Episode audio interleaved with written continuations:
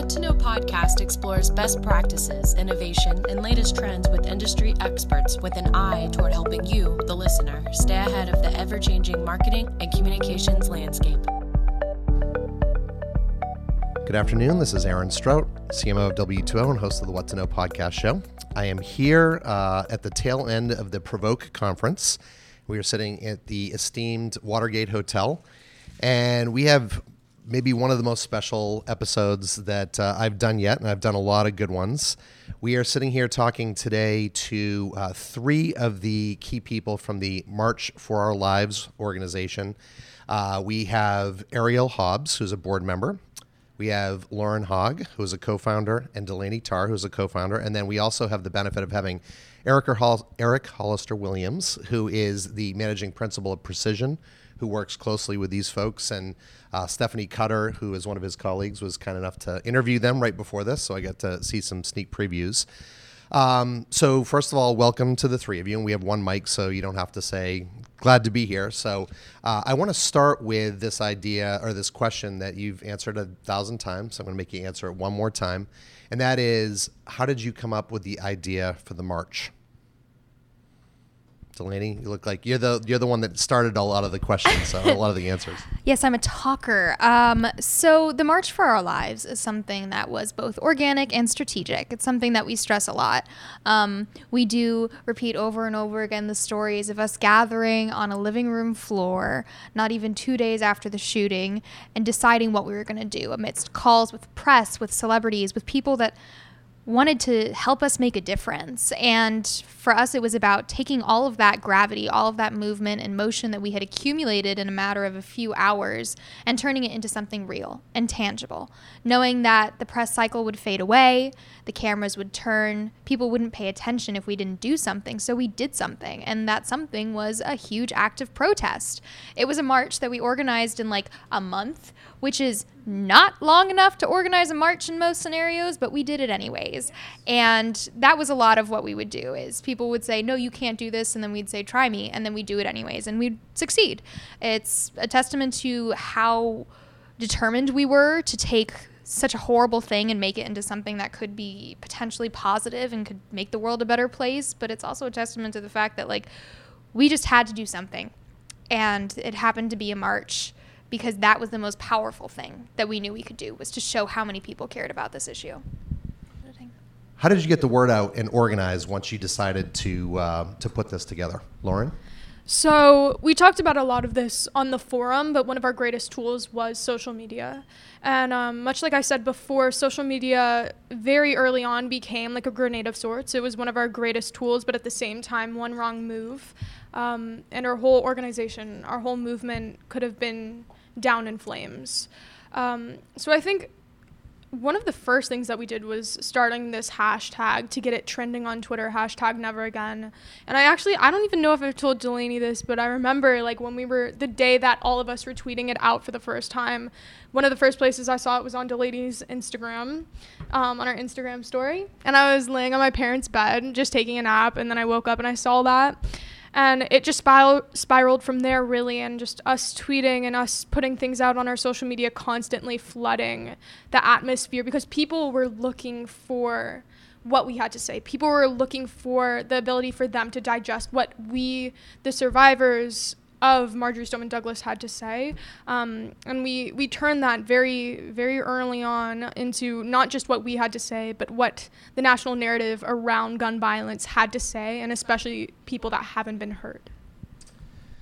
Well, it's amazing, amazingly powerful. And along those lines, during the conference just now, you, I think, I can't remember which of you said it, but one of you mentioned, I think, Lauren, it was you, that there was a feeling that adults failed you after the shooting. And it was in relation to a question that Stephanie had asked. And that was, I'm sure, or one of the audience members asked you, I'm sure you have a lot of people that are either copycatting or trying to connect with you or, or take advantage of. So I'm going to start this actually with Eric because I know one of the things you you all said is you kind of have that sniff test where you eyeball an adult and if they don't and you're adults as well, you're young adults, but older adults, you sort of give them that like does this person feel right? Do they feel like they've got a um, true motives, right, or, or good motives? And so, Eric, I'm sure going in, with precision, this must have been a little bit tricky because you knew that you had this powerful group. They had started this amazing movement. Uh, you knew probably you could help based on the fact that you're a integrated strategy and marketing firm, really with deep roots in politics, working under the likes of Obama and others. Um, how did you all decide to go in and approach this group? And then I'd love to get your reaction on what that was like when Precision came to you and you you felt like, are we going to work with these guys or are we not going to work with them?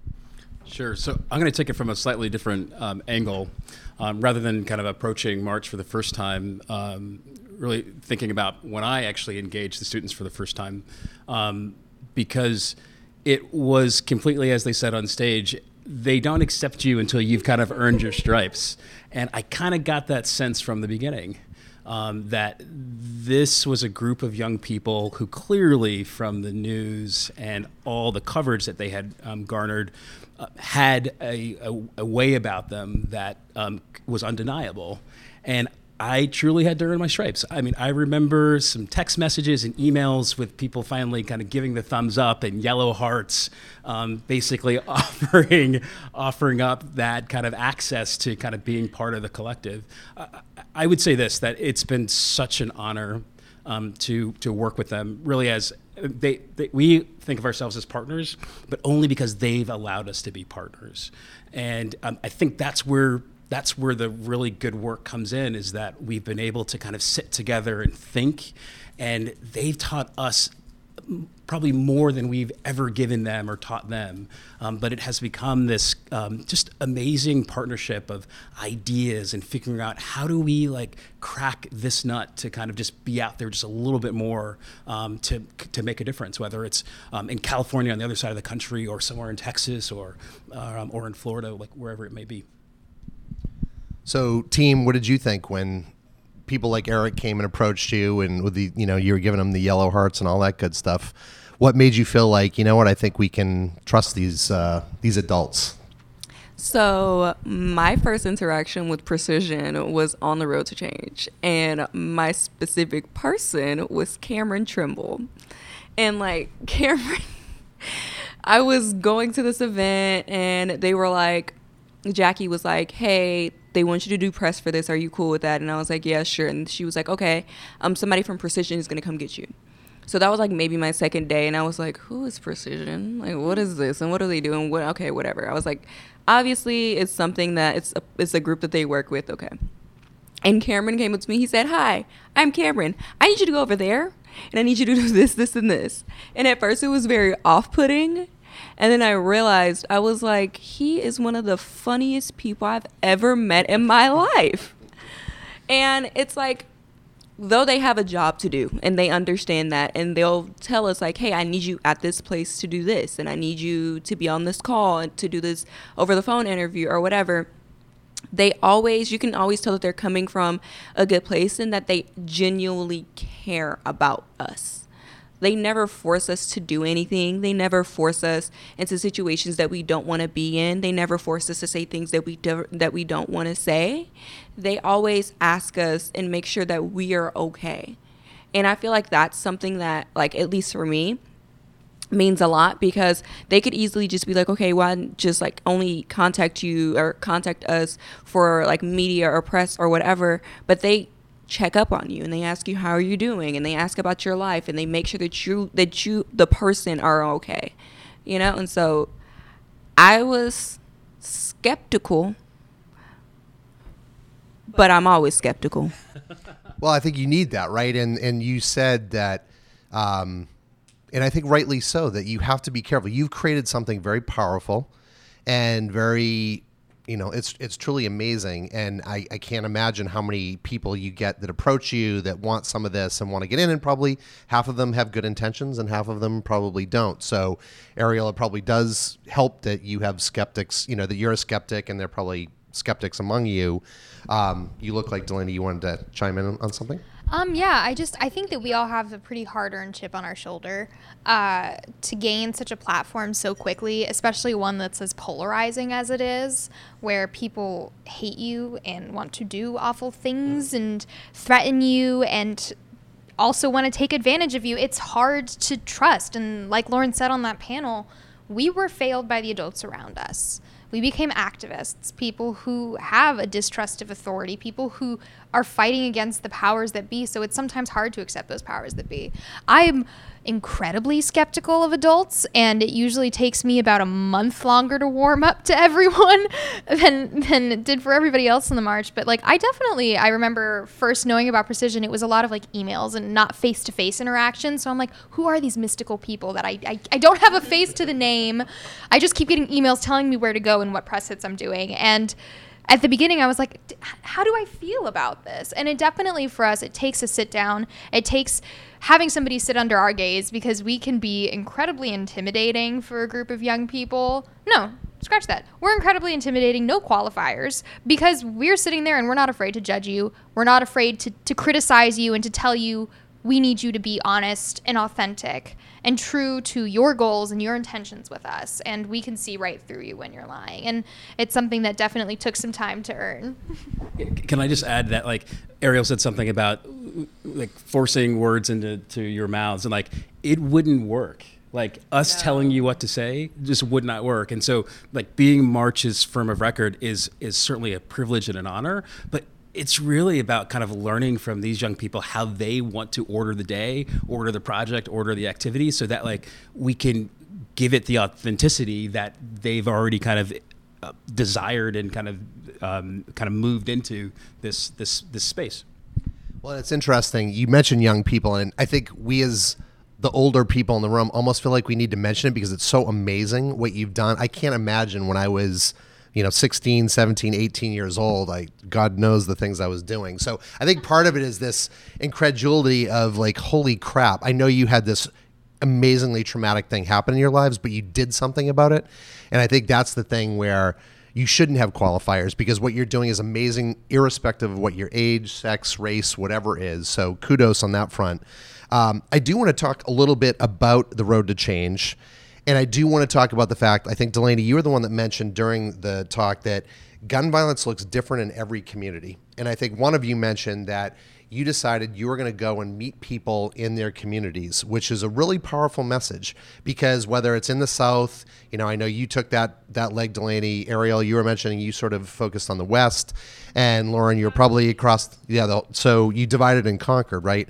Um, let's talk a little bit about the purpose of that, which I think went across 100 communities and 24 states, kicking off in Chicago. What was the original goal, and, and what did you accomplish along the way? Now, Lauren wants to jump in. Go ahead, Lauren. Oh, okay. Um, I was just gonna say, I mean, we immediately knew after the march that this wasn't something that was just about us. This wasn't something that was just about survivors of mass shootings. This was something that was happening every single day in communities across the United States. But those individuals who were being affected were not getting the platform that we got because of our socioeconomic and racial privilege. Um, so, I mean, going on that tour was vital to, I think, the survival of our organization um, and the authenticity of our organization. I truly believe that if we did not reach out, or if these people, if we just didn't meet so many people across the country, whether that be people like Ariel, people like our friends all over, if we didn't meet them, we wouldn't be as strong as we are today. And we wouldn't be here today speaking on this issue if we didn't do that, because we would have faded out into oblivion because it would have just been a small group of mostly white students from middle of nowhere, Parkland, Florida. Um, and that we knew that wasn't okay. We knew this was about every form of gun violence, whether that be mass shooting, community shooting, suicide, domestic violence.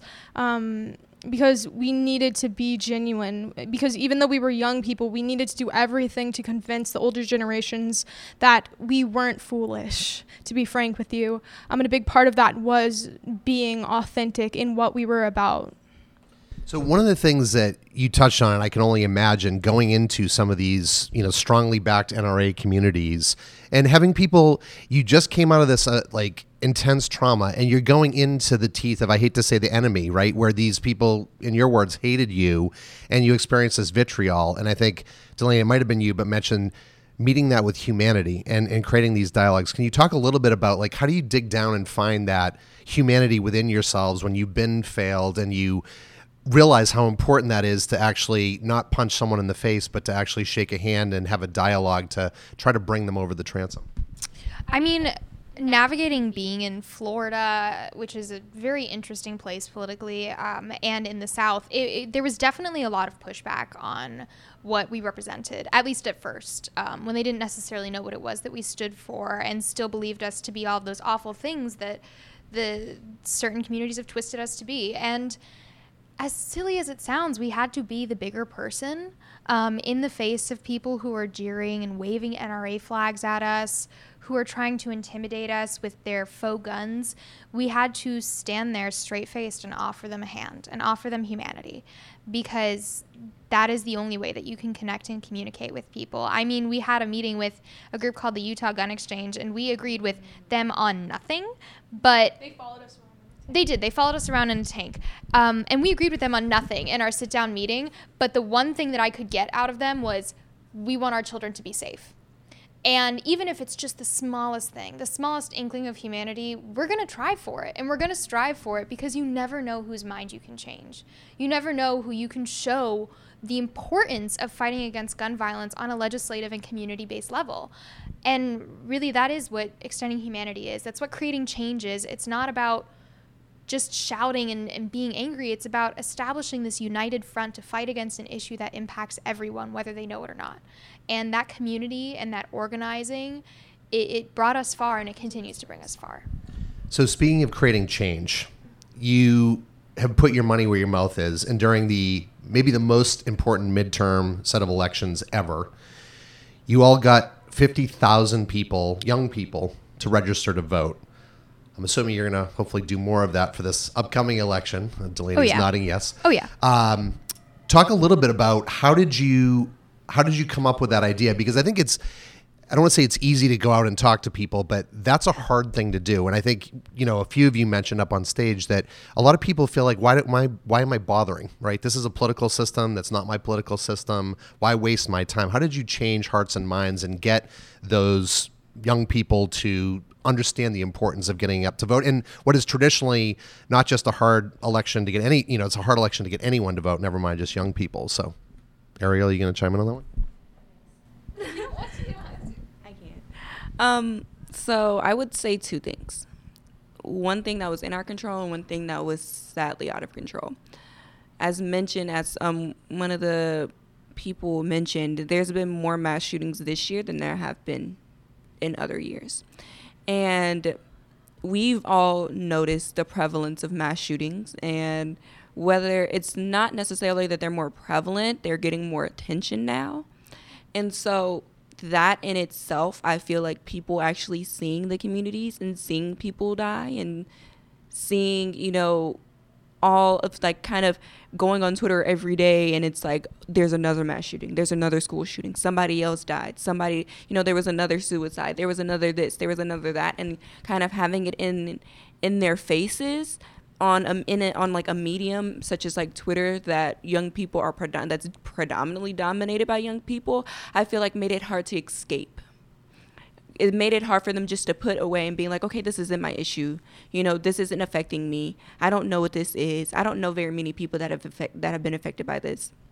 And so I think just the prevalence and kind of the attention that gun violence is now getting has kind of has made it made it inescapable for young people and kind of forced them to pay attention to the issue and to take it seriously. Um, and something that was in our control It's what Lauren said. We made it an issue of survival.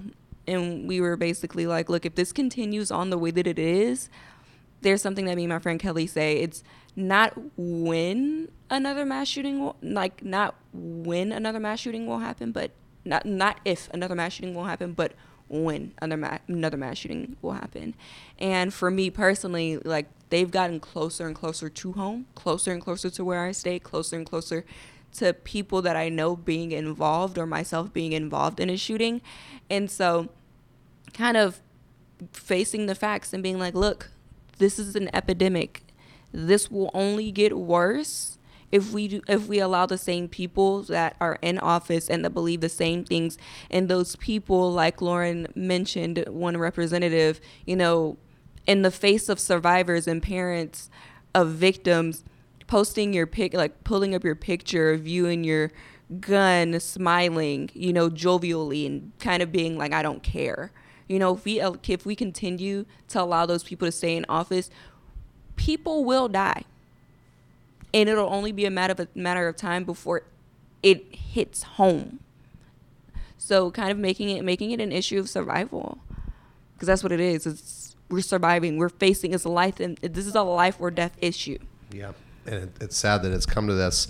Uh, I do want to touch on a couple of things. So, you have this new plan called the Peace Plan. It's very ambitious, but I love the fact that it's ambitious. Uh, I won't steal the thunder. Talk a little bit about what this looks like and what's included in it. I mean, yeah, the peace plan is a comprehensive legislative plan that we fully intend on implementing as best as we can in the coming years. Uh, one of the main goals is to cut the, the number of gun deaths in half in the next decade, which is a huge thing to undertake, but it's one that we are willingly. Right, and right now, that number is about 40,000 a yes. year, correct? Yes. 40,000 people a year are dying. And at this point, we need to do something, and we've provided people with the something we have given them the tangible, actionable steps to take to to create these legislative shifts, to hold their lawmakers accountable, to appoint. Um, head of gun violence prevention. Uh, there's so many different things that we have on different levels, be it engaging with your community to lobbying on a national level. But the peace plan addresses so many of these components. And it's really the thing that we're pushing forward, especially in the 2020 elections, so that whoever the candidates may be, they can endorse or not endorse our specific policy points. They can put their money where their mouth is and follow through and implement the things that we have shown to them that will work and will reduce gun deaths. So speaking of politics, two quick notes, which you mentioned down before, uh, down below, which I thought was impressive. One is that you all sat down with the Democratic presidential candidates and listened to their gun violence protection plans and you videoed them your receipt to keep them honest. I like that. And then the other is i believe the number was 47 um, nra backed candidates in this last election you helped defeat. So i hate to get political but good for you for you know fighting the good fight. I do want to shift a little bit as I'm watching Ariel, I'm assuming Tweed and Lauren's drawing here, but you've talked about the change of your communication style over the course of the last couple of years, almost couple of years. Talk about what that's meant, and I guess since 2018, right? So yeah, just crazy that it's been that long. I know, isn't it? I mean, it's. I was thinking it's like six months ago, but you snap your fingers. So Lauren, I don't know, maybe take a crack at what. How has the the shift in that um, evolved? And I know one of the things I think you mentioned was you can tweet now, and you've got millions of followers, and so that's obviously a huge tool in your in your belt. But what other changes have you seen in terms of how you're communicating with your audiences?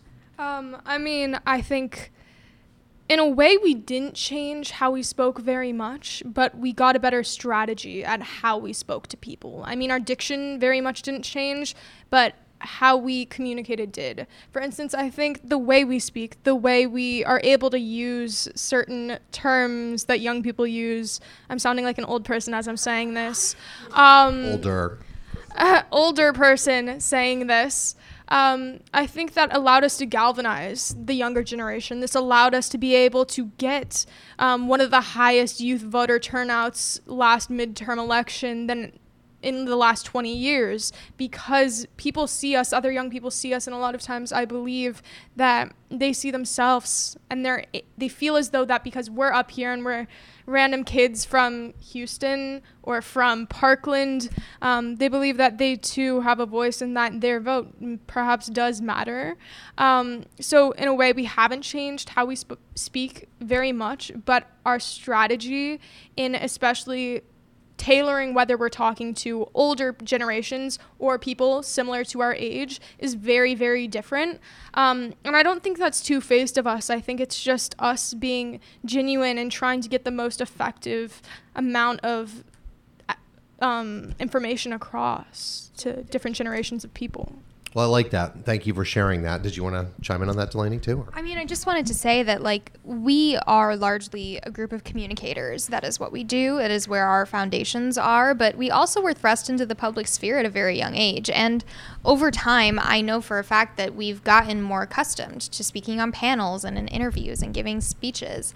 And you've definitely seen that shift in the fact that, yes, we're more experienced. That doesn't make us less authentic, it simply makes us uh, a bit more cognizant of what is is effective and how we can tell our story as powerfully as we intend to. And really, like Lauren said, being strategic about it because as we are further and further out from the big events, from the shooting, from the march, from the road to change, the cameras are a bit fewer and further between. So we have to make every single interview count. And we have to be selective with what platforms we're using and what message we're, we're dispensing to everyone.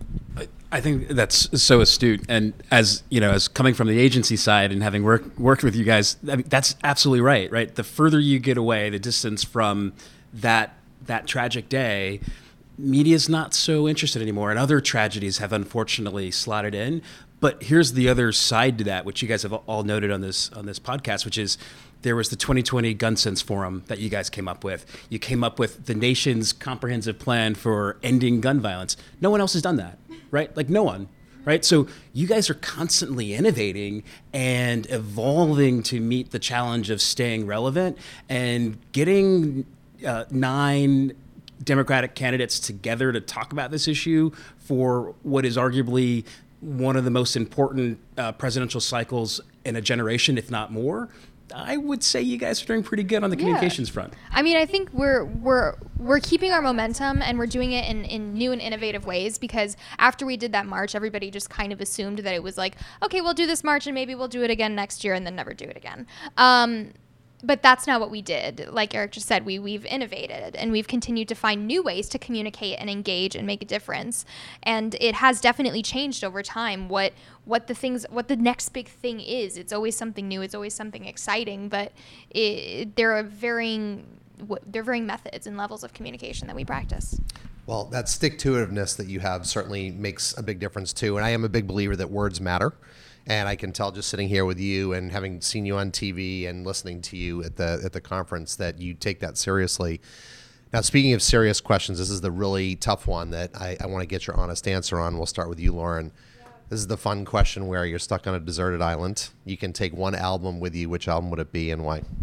Um, if I was stuck on a deserted island, the album I would probably bring with me would be Blonde by Frank Ocean because that album has been with me in a lot of circumstances, um, especially like right after the shooting, just getting me through a lot of stuff. Um, and I guess when I'm older, it'll probably remind me of being young and being a teenager. Um, so I would say that album. And it's a great album, by the way. Even I know that. My 17 year old son introduced me to Frank Ocean and Blonde Delaney. Um, so I'm a diehard Beatles fan. I have the name of a Beatles song tattooed on my body. It's intense. I care a lot about it. Um, so for me, it's just, it's an issue of picking which Beatles album, and I would say I'm probably gonna go with Abbey Road. White Album is a close second. It's just they mean a lot to me. I listen to a lot of their music, like Lauren said, after the shooting, and I think that they provide an avenue and an outlet for every emotion that I'm feeling because there's just such a wide breadth of songs to choose from, and they're great what's not to like? well, you're you've endeared yourself deep more deeply to me because that's one of my favorites. Ariel, how about you? Whew, I had one and now I have two. Two's okay. Okay. We can make all right. We can make two work. Okay. We'll, we'll slip great. two albums because remember the old albums you put them yeah, into just, a cover. Just tuck one oh in and gosh, then we'll okay, see that you snuck two in. So my first one, um, and they kind of represent two different stages in my life, which I think is hilarious.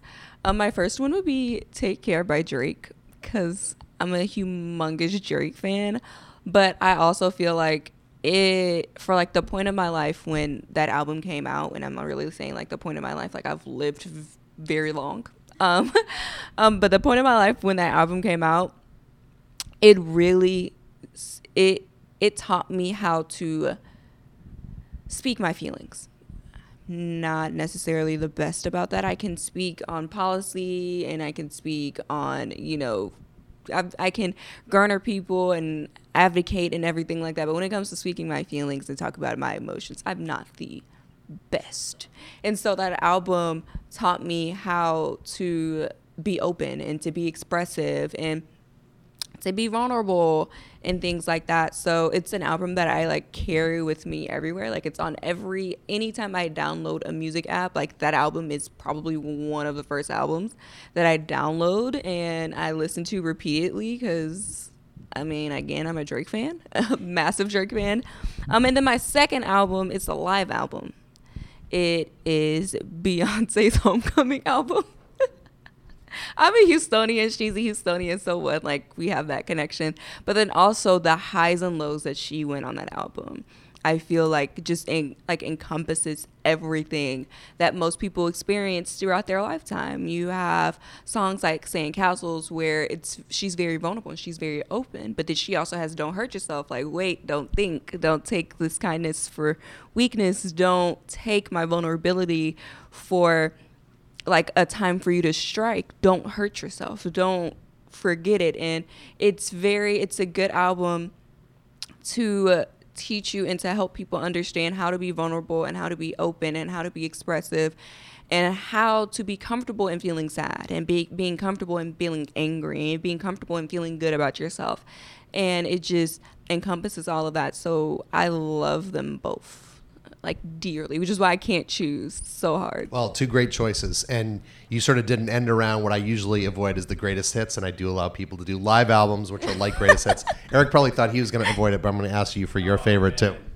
Um, so I I am like cheese ball, and I'm big into musicals. Um, so I'm a big fan of S- S- Stephen Sondheim, and Into the Woods is by far one of the best musicals in I- the world, and so I I I reveal that I am a theater kid at heart.